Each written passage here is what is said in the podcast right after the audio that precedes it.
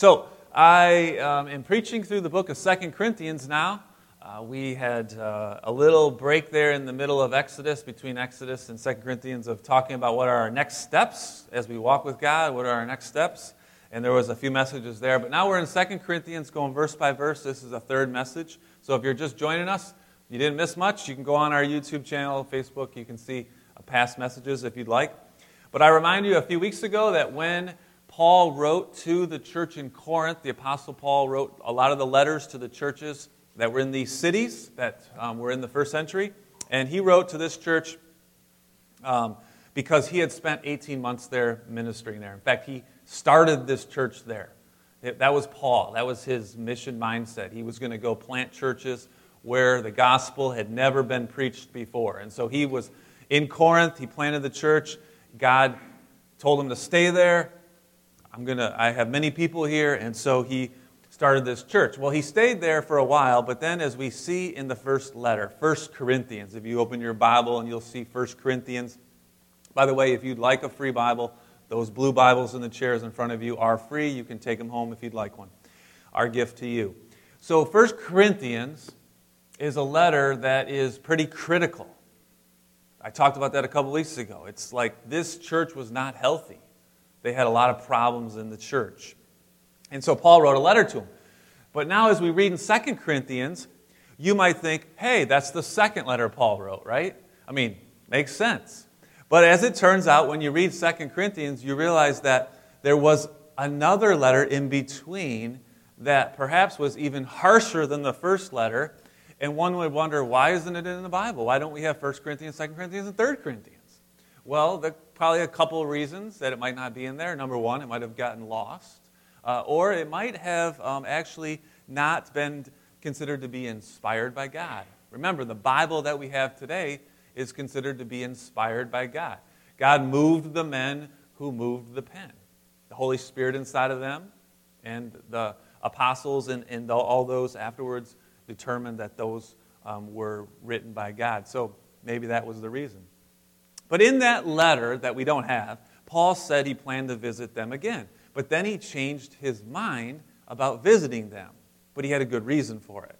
They expected him to come, and so they were mad at Paul because he didn't come. He said he was going to come, but he didn't show up. So now he's writing this letter, which we have as Second Corinthians, and in the letter he's explaining why. Why didn't I go see them? In essence, he's clearing his conscience which is why I titled this message, Clearing Your Conscience. Would you like a clear conscience? If I say, if you say, yeah, yeah, I want a clear conscience, one might ask, what did you do wrong? but I don't want to know, maybe. I heard a story about a father who took his son to go steal a pumpkin. They were on a mission. And uh, they went to the, the, fa- uh, the farmer's field where the pumpkins were, and it was in the cover of darkness at night. And they went into this field, and the father said, Son, you, you stay here by the fence and you, you, you look out. Make sure no one is coming. If anybody comes, yell, and, and we'll get out of here. And so the father looked around the, the, the patch and found the perfect pumpkin that he wanted to steal. But before he took it, he looked around, like many of us do when we're about to do something wrong. We looked around. And the son saw this and he yelled, Hey, Dad, did you look up?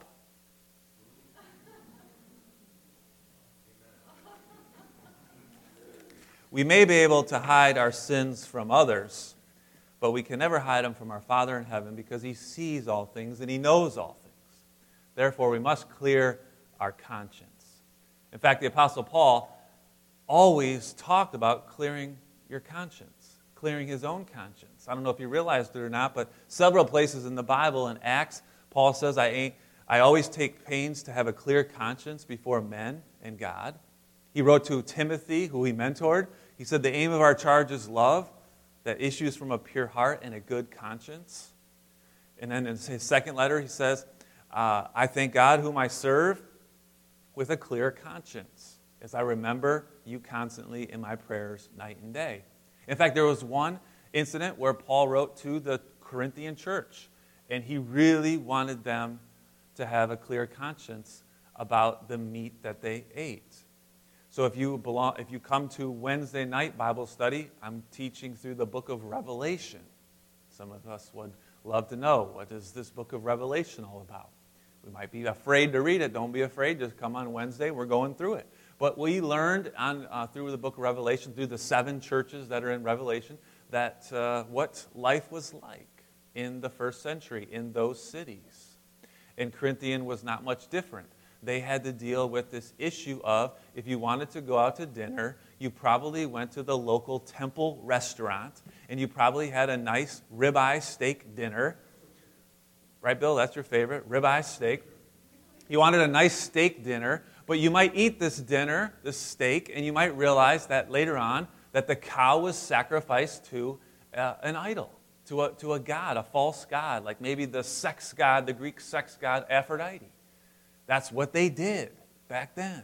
They made set, they, they sacrificed animals to false gods, to their gods.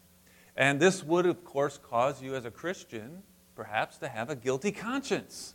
Oh my gosh, I just ate a steak that was sacrificed to a sex god right? Like that's a guilty conscience. And so Paul writes this in 1 Corinthians 8:13. I put this on the screen so you see it. This is the heart of Paul. If food makes my brother stumble, I will never eat meat, lest I make my brother stumble. Paul would rather become a vegetarian than have you or have a, a Christian have a guilty conscience. What a great example Paul has for us, isn't it? I love it. Hebrews 13, 18. Pray for us, for we are sure that we have a clear conscience, desiring to act honorably in all things. I'm going to pray for you. Father, may our hearts be cleared because of your great love for us. May we see in this message the seriousness of our sin, but also how to clear our conscience even when we have not sinned. May you show us through your message. May it be clear to us. And as John the Baptist, said, May I decrease and you increase. Amen. I feel like this message will hit everyone a little differently. That's what the Holy Spirit does when you preach His Word. Um, I'm not here to entertain you. I'm not here to tell jokes. I'm here to preach the Word of God verse by verse. And I think when you do that, the Spirit does hit us a little differently. How many of you have ever been hit upside the head like a two by four by God, by the Holy Spirit? Yes. It might happen today. Uh, how many of you have felt super, just wonderfully comforted by God's word? It does that too. And so I don't know how it'll hit you today, but uh, be prepared, I guess. Um, if you have a guilty conscience for a sin, um, as I taught through communion, we mess, uh, when we, when we uh, mess up, we fess up. And God's perpetual forgiveness cleans us up because there is no limit to God's forgiveness by the blood of Jesus, right? you keep going to God and you keep asking for forgiveness, and He keeps forgiving. I mean, that's His grace and mercy. He wants us to clear our conscience. But what if you really haven't sinned? What if you've done nothing wrong, but you're accused of doing something wrong? That's Paul's situation here in 2 Corinthians. That's what's going on. Has that ever happened to anybody? You've been accused of doing something you didn't do. Yeah, all of us probably, right? So I think it's really important to see how Paul handles this situation. You've been accused of something, you didn't do it, but you want to clear your conscience and you want to do it in a godly way. How do you do that? Because honestly, most of us, when we get a little bit of our uh, ego and our pride involved because somebody accused us of something we didn't do it, most of us want to prove that we are right and they are wrong. Amen? Yeah. I'll show them, right? Paul doesn't do that at all. In fact, in this example, he is interested in a win win. I'm going to clear my conscience and I'm going to build you up, Christians, in Corinth, which is awesome. It's a win win. It's not I'm right and you're wrong. So here we go. Three verses only today. 2 Corinthians chapter 1 verse 12. For our boast is this, Paul says, the testimony of our conscience, that we behaved in the world with simplicity and godly sincerity, with holiness. Not by earthly wisdom, but by the grace of God. And we did it supremely to you. We are not writing to you anything other than what you read and understand, and I hope you'll fully get it, just as you partially understood us. But that on the day of our Lord Jesus, you will boast of us as we will boast of you. That's the win win Paul was talking about. We want to boast of you as you boast of us. Now, don't get the wrong idea. Boasting is sometimes considered to be a wrong action as a Christian. But here, the word boast implies the act of glorying. In other words, giving God the glory through our actions. When Christians praise one another, that glorifies God's name. But when Christians fight one another, that profanes his name. So we don't want to do that. We want to boast about each other. Why did Paul want to come back to Corinth? We see in verse 15 and 16. He says, I was sure of this. I wanted to come to you first, so you might have a second experience of grace. Paul had many spiritual gifts that he wanted to eh, give them, just like he talked the same, he said the same thing to the Roman church in the book of Romans. He said, I wanted to visit you on my way to Macedonia. I'll come back to you from Macedonia, and then I'll have you send me on my way to Judea. So Paul was so interested in strengthening this church with a spiritual gift, encouraging them to live out the Great Commission to go and make disciples. But why did he delay? Why did he not go? Was Paul being wishy washy? Verse 17 Was I vacillating when I wanted to do this? Do I make plans according to the flesh, ready to say yes, yes, and no, no at the same time? Paul was not a teenager who changes plans by the minute. You may have one in your house, you may have been one recently, but they changed plans like that. Paul wasn't like that. Verse 23, he says, I call God to witness against me. It was to spare you that I refrained from coming again to Corinth. More specifically, verse 1 of chapter 2 For I made up my mind not to make another painful visit to you. Why would it be painful?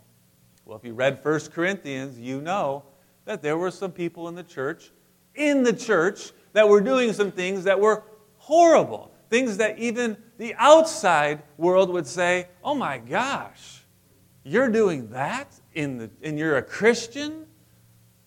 It was bad. It was sexual immorality. And there were other problems in the church. And Paul thought by now they should have repented. But they didn't. And he didn't want to make another visit. He says in verse 3 I wrote as I did so that when I came, I might not suffer pain from those who should have made me rejoice. He so wanted to rejoice. All right, brother, you repented. You're back on the right track. But no, they weren't. Some Christians had not done that. In verse 4, you, hear, you see Paul's heart. I wrote to you out of much affliction and anguish of heart with many tears. I don't want to cause you pain, but I just wanted you to know the abundant love I have for you. So Paul had a clear conscience because of his reasoning for changing his plans. He knew if he would have went back, it just would have been very painful for him and for them. He loved them and he wanted good for them. So he expected that they would have repented, gotten their life in order, and likewise, they had expectations. They expected Paul to be a man of his word. They expected their, their first pastor to be a man of his word, to be there when he said he was going to be there, and he wasn't. So, this leads us to expectations. Because I think that is the reason for the guilty conscience or the conscience that we have. Everyone understands expectations, not everybody loves them. For example, children are expected to honor their parents, play nice, eat the vegetables, clean the room. They understand them, but they don't necessarily love them. Isn't that right, little ones that are in the audience? Teens are expected to do their homework and finish their chores and obey their curfew. They understand them, but they don't love them. Adults are expected to, hold on, cook the meals, clean the house, wash the clothes, cut the grass, shovel the snow, shop for food, pay for food, go to work, taxi the kids, and on and on and on and on and on and on. Amen? Yes. And if you're a leader, you have more expectations that are on you. And if you don't meet the expectations, that's when you get a guilty conscience. Just a thought what brings you more personal guilt? the unmet expectations that you put on yourself or that others put on you. You know you. You know where those expectations come from. But more importantly, this is where I, what I'm getting at is are you able to determine which expectations are good, healthy, and which ones are unrealistic, unreasonable? Because if you can't determine the difference between a realistic expectation and an unrealistic one, then you're never going to clear your conscience. You're always going to feel guilty. Whether you did it to yourself or somebody's doing it to you, you're always going to let someone down. And that's not a really great way to live, the, live your life, is it? Nobody wants to live with a guilty conscience all the time because I just can't fulfill these expectations that either I have of myself or people have of me. Amen? You don't want to live like that, do you? You want an answer. So, how do you do that? How do you identify? How do you deal with unrealistic expectations? I'm going to give you an example in a minute here. Um, but I want to just ask one more question that you should always ask yourself why? Why do I put all these expectations on myself? Or why do I allow others to put these expectations on me? Because when you get to the why, that's when the healing begins. You really do need to get to the why. I, like Paul, want to help you. Um, I don't want to prove right now that I'm right and you're wrong. And my example has to do with the expectations you have of pastors, of ministry leaders, and then of Christians, you. So it's going to be both sides of the coin here. Um, I talk with pastors all the time about their, their church's expectations. Um, and uh, I think I know some of the expectations you have for me. The question that I always ask is are they reasonable or unreasonable? And I want to cover this topic not because it's fun sometimes, but it's because I teach the Bible verse by verse. And when the topic comes up, you teach it. I don't get to pick and choose the fun stuff like some churches do. I'm teaching the word verse at one verse at a time, and this is what's brought up. So I hope and pray that I get to boast about you and you get to boast about me. That's the goal. I'm, win, I'm going for the win win. I think it's possible. So, what are reasonable expectations for me, your pastor, for the elders in this church, for the deacons in this church, for other ministry leaders? What should you expect from us? Number one, character. I mean, it's right in 1 Timothy 3. A pastor, an elder, should have character, and there's a whole bunch of character qualifications you can look up for yourself. I think it applies to all ministry leaders, but my favorite is in 1 Peter 5, where he talks about humility. How terrible it is to have a leader that lords over you. You need a humble, uh, the character is humble, being humil- humble. You should expect me and other ministry leaders to always be humble. Second is calling. This isn't a job, this is a calling. A calling to serve the Lord and serve his people. And you should expect godly leaders to serve the Lord, not their bank account or their ego. Sad when ministry leaders are in it for that particular reason. Colossians 3 tells us, whatever you do, it's one of my favorite verses because it, it shows how we are to work for the Lord. Whatever you do, work heartily as for the Lord and not for men. Knowing that from the Lord you receive the inheritance as your reward. You're serving the Lord Christ. So you should expect leaders to be called by God and serve with excellence for the Lord and then for you. Thirdly, you should expect ministry leaders to equip the saints. We've talked about this more than once Ephesians 4 11 and 12. God gave apostles and prophets and evangelists and shepherds and teachers to equip the saints for the work of the ministry. You're the saints. For building up the body of Christ. You shouldn't expect ministry leaders to do all the work. You should expect us to equip you to do the work. We're called to serve, and so are you, because every member is a minister. So the expectations are, I think, as simple as godly character and being humble and serving the Lord with excellence, equipping you to do the work, and committing faithfully to what we've been called to do. And so, whenever I hear grumbling in the pasture, you know, shepherds have pretty good ears, pastors are shepherds. And when the sheep grumble in the open fields, we can hear those grumblings.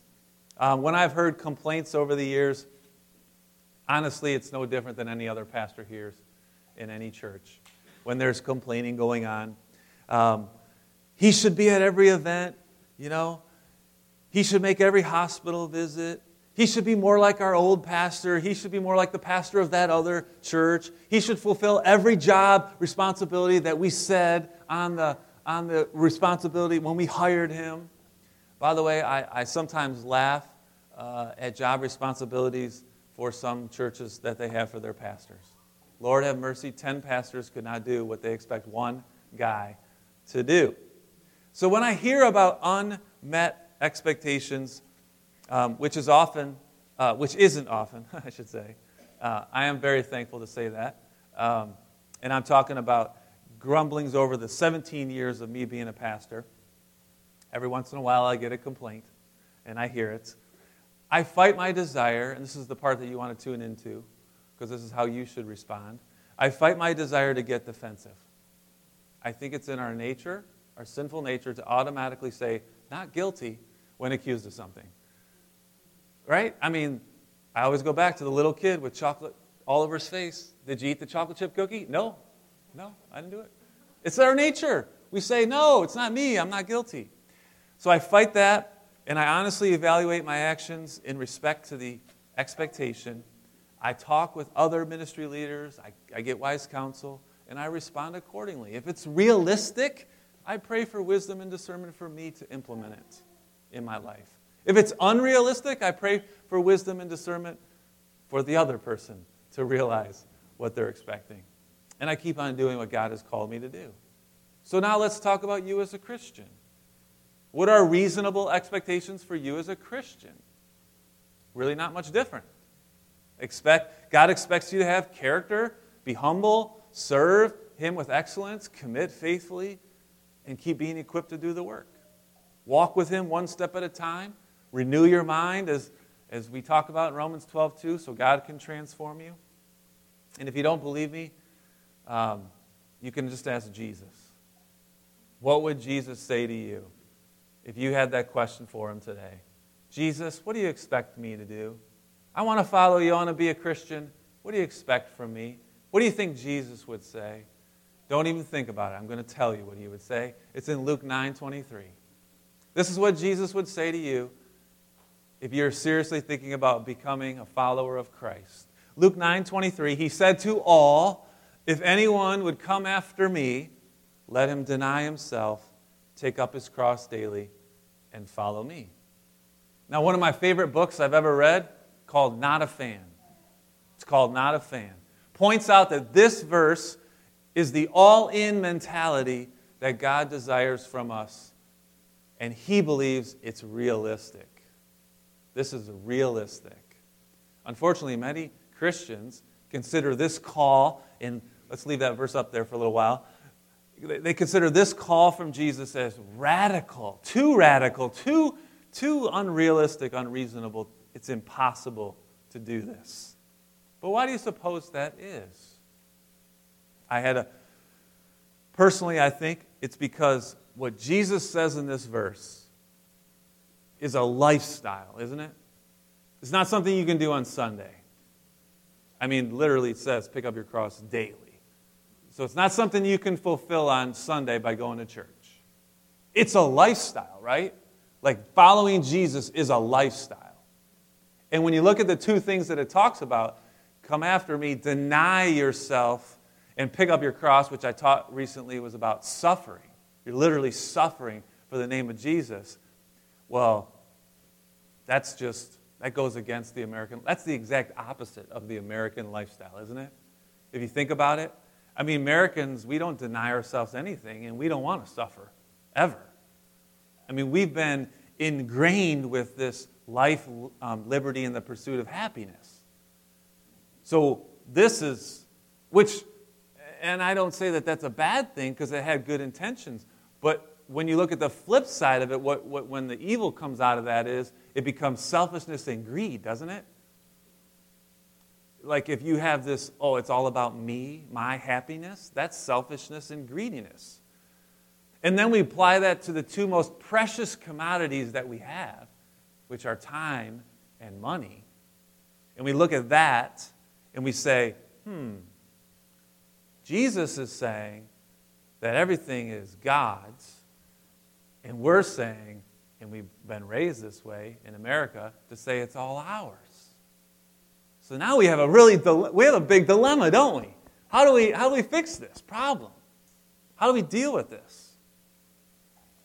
Well, God has a way of dealing with it. He calls it first fruits. Throughout the Bible, there's a teaching on first fruits. God calls us to give him first fruits. Now, here's the understanding of first fruits God created everything. God created the air you just breathed in. God gives you the time that you have. God gives you the money that you have. Those two wonderful commodities. Do you look at them as from Him? And then do you give Him your best and your first? That's the principle of first fruits. It's throughout the Bible. In fact, if you're a Christian, James says, of, of his own will he brought us forth by the word of truth, that we, Christians, should be a kind of first fruits of his creatures. So, as a Christian, you're a first fruit, which should make you feel really special. So, if you give God first fruits, if you get this, if you've been living by the principle of first fruits, God, everything I have comes from you, I'm giving you the best of my time, I'm giving you the best uh, uh, the first and best of my um, income that I have, those two, wonder, those two um, important commodities. If you've been doing that, then you are blessed. You know that you have a reward, don't you? You know it's bigger than, than anything else.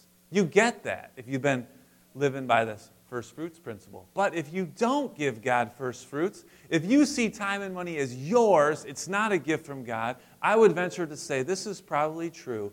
You never have enough time, you never have enough money, and you never will. And I know that's a hard truth. And I hope if it's your first time here, you come back again because I know this is tough.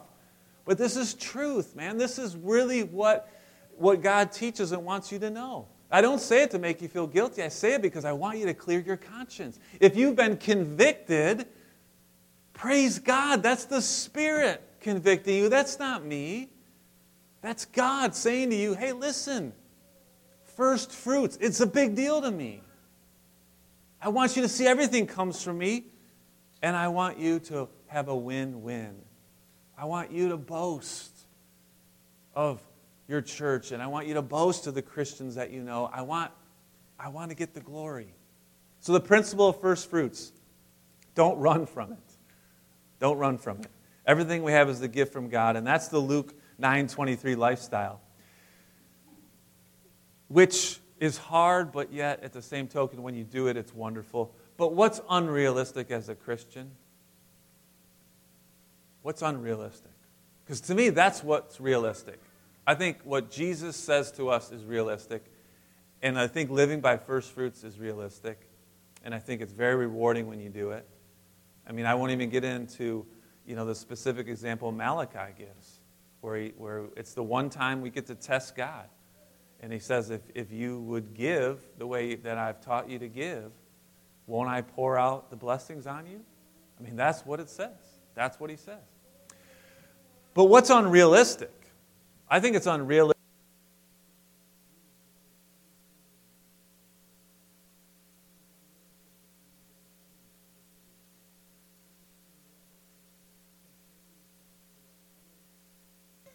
I turned off my mic, I think.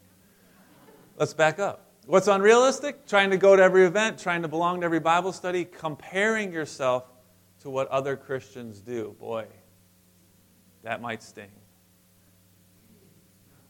If another Christian puts something on you, you know, you should do this. You, you should be here. You should do that. Remember what I do.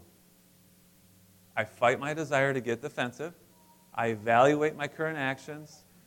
I get with wise counsel. I respond accordingly. If it really is a realistic thing that I pray about, wisdom, discernment, put it in my life. If it's unrealistic, I pray for wisdom and discernment and for them to leave me alone. and honestly, we have a lot of new Christians at Life of Purpose, which is very exciting. What God is doing here is so much bigger than all of us. It's so wonderful to see how God is moving in people's lives, and people are coming to Christ, people are getting baptized, people are getting counsel, people are growing in grace and knowledge. It's so amazing. And, and it's like when you get excited about the Lord and when you're on fire for God, it's like you want to know, what do I do now? What's next? Like, what, you know? And it's like, I'm not going to give you a cookie cutter answer to that. But I give you five steps. You know, I, I teach five classes, step one through five.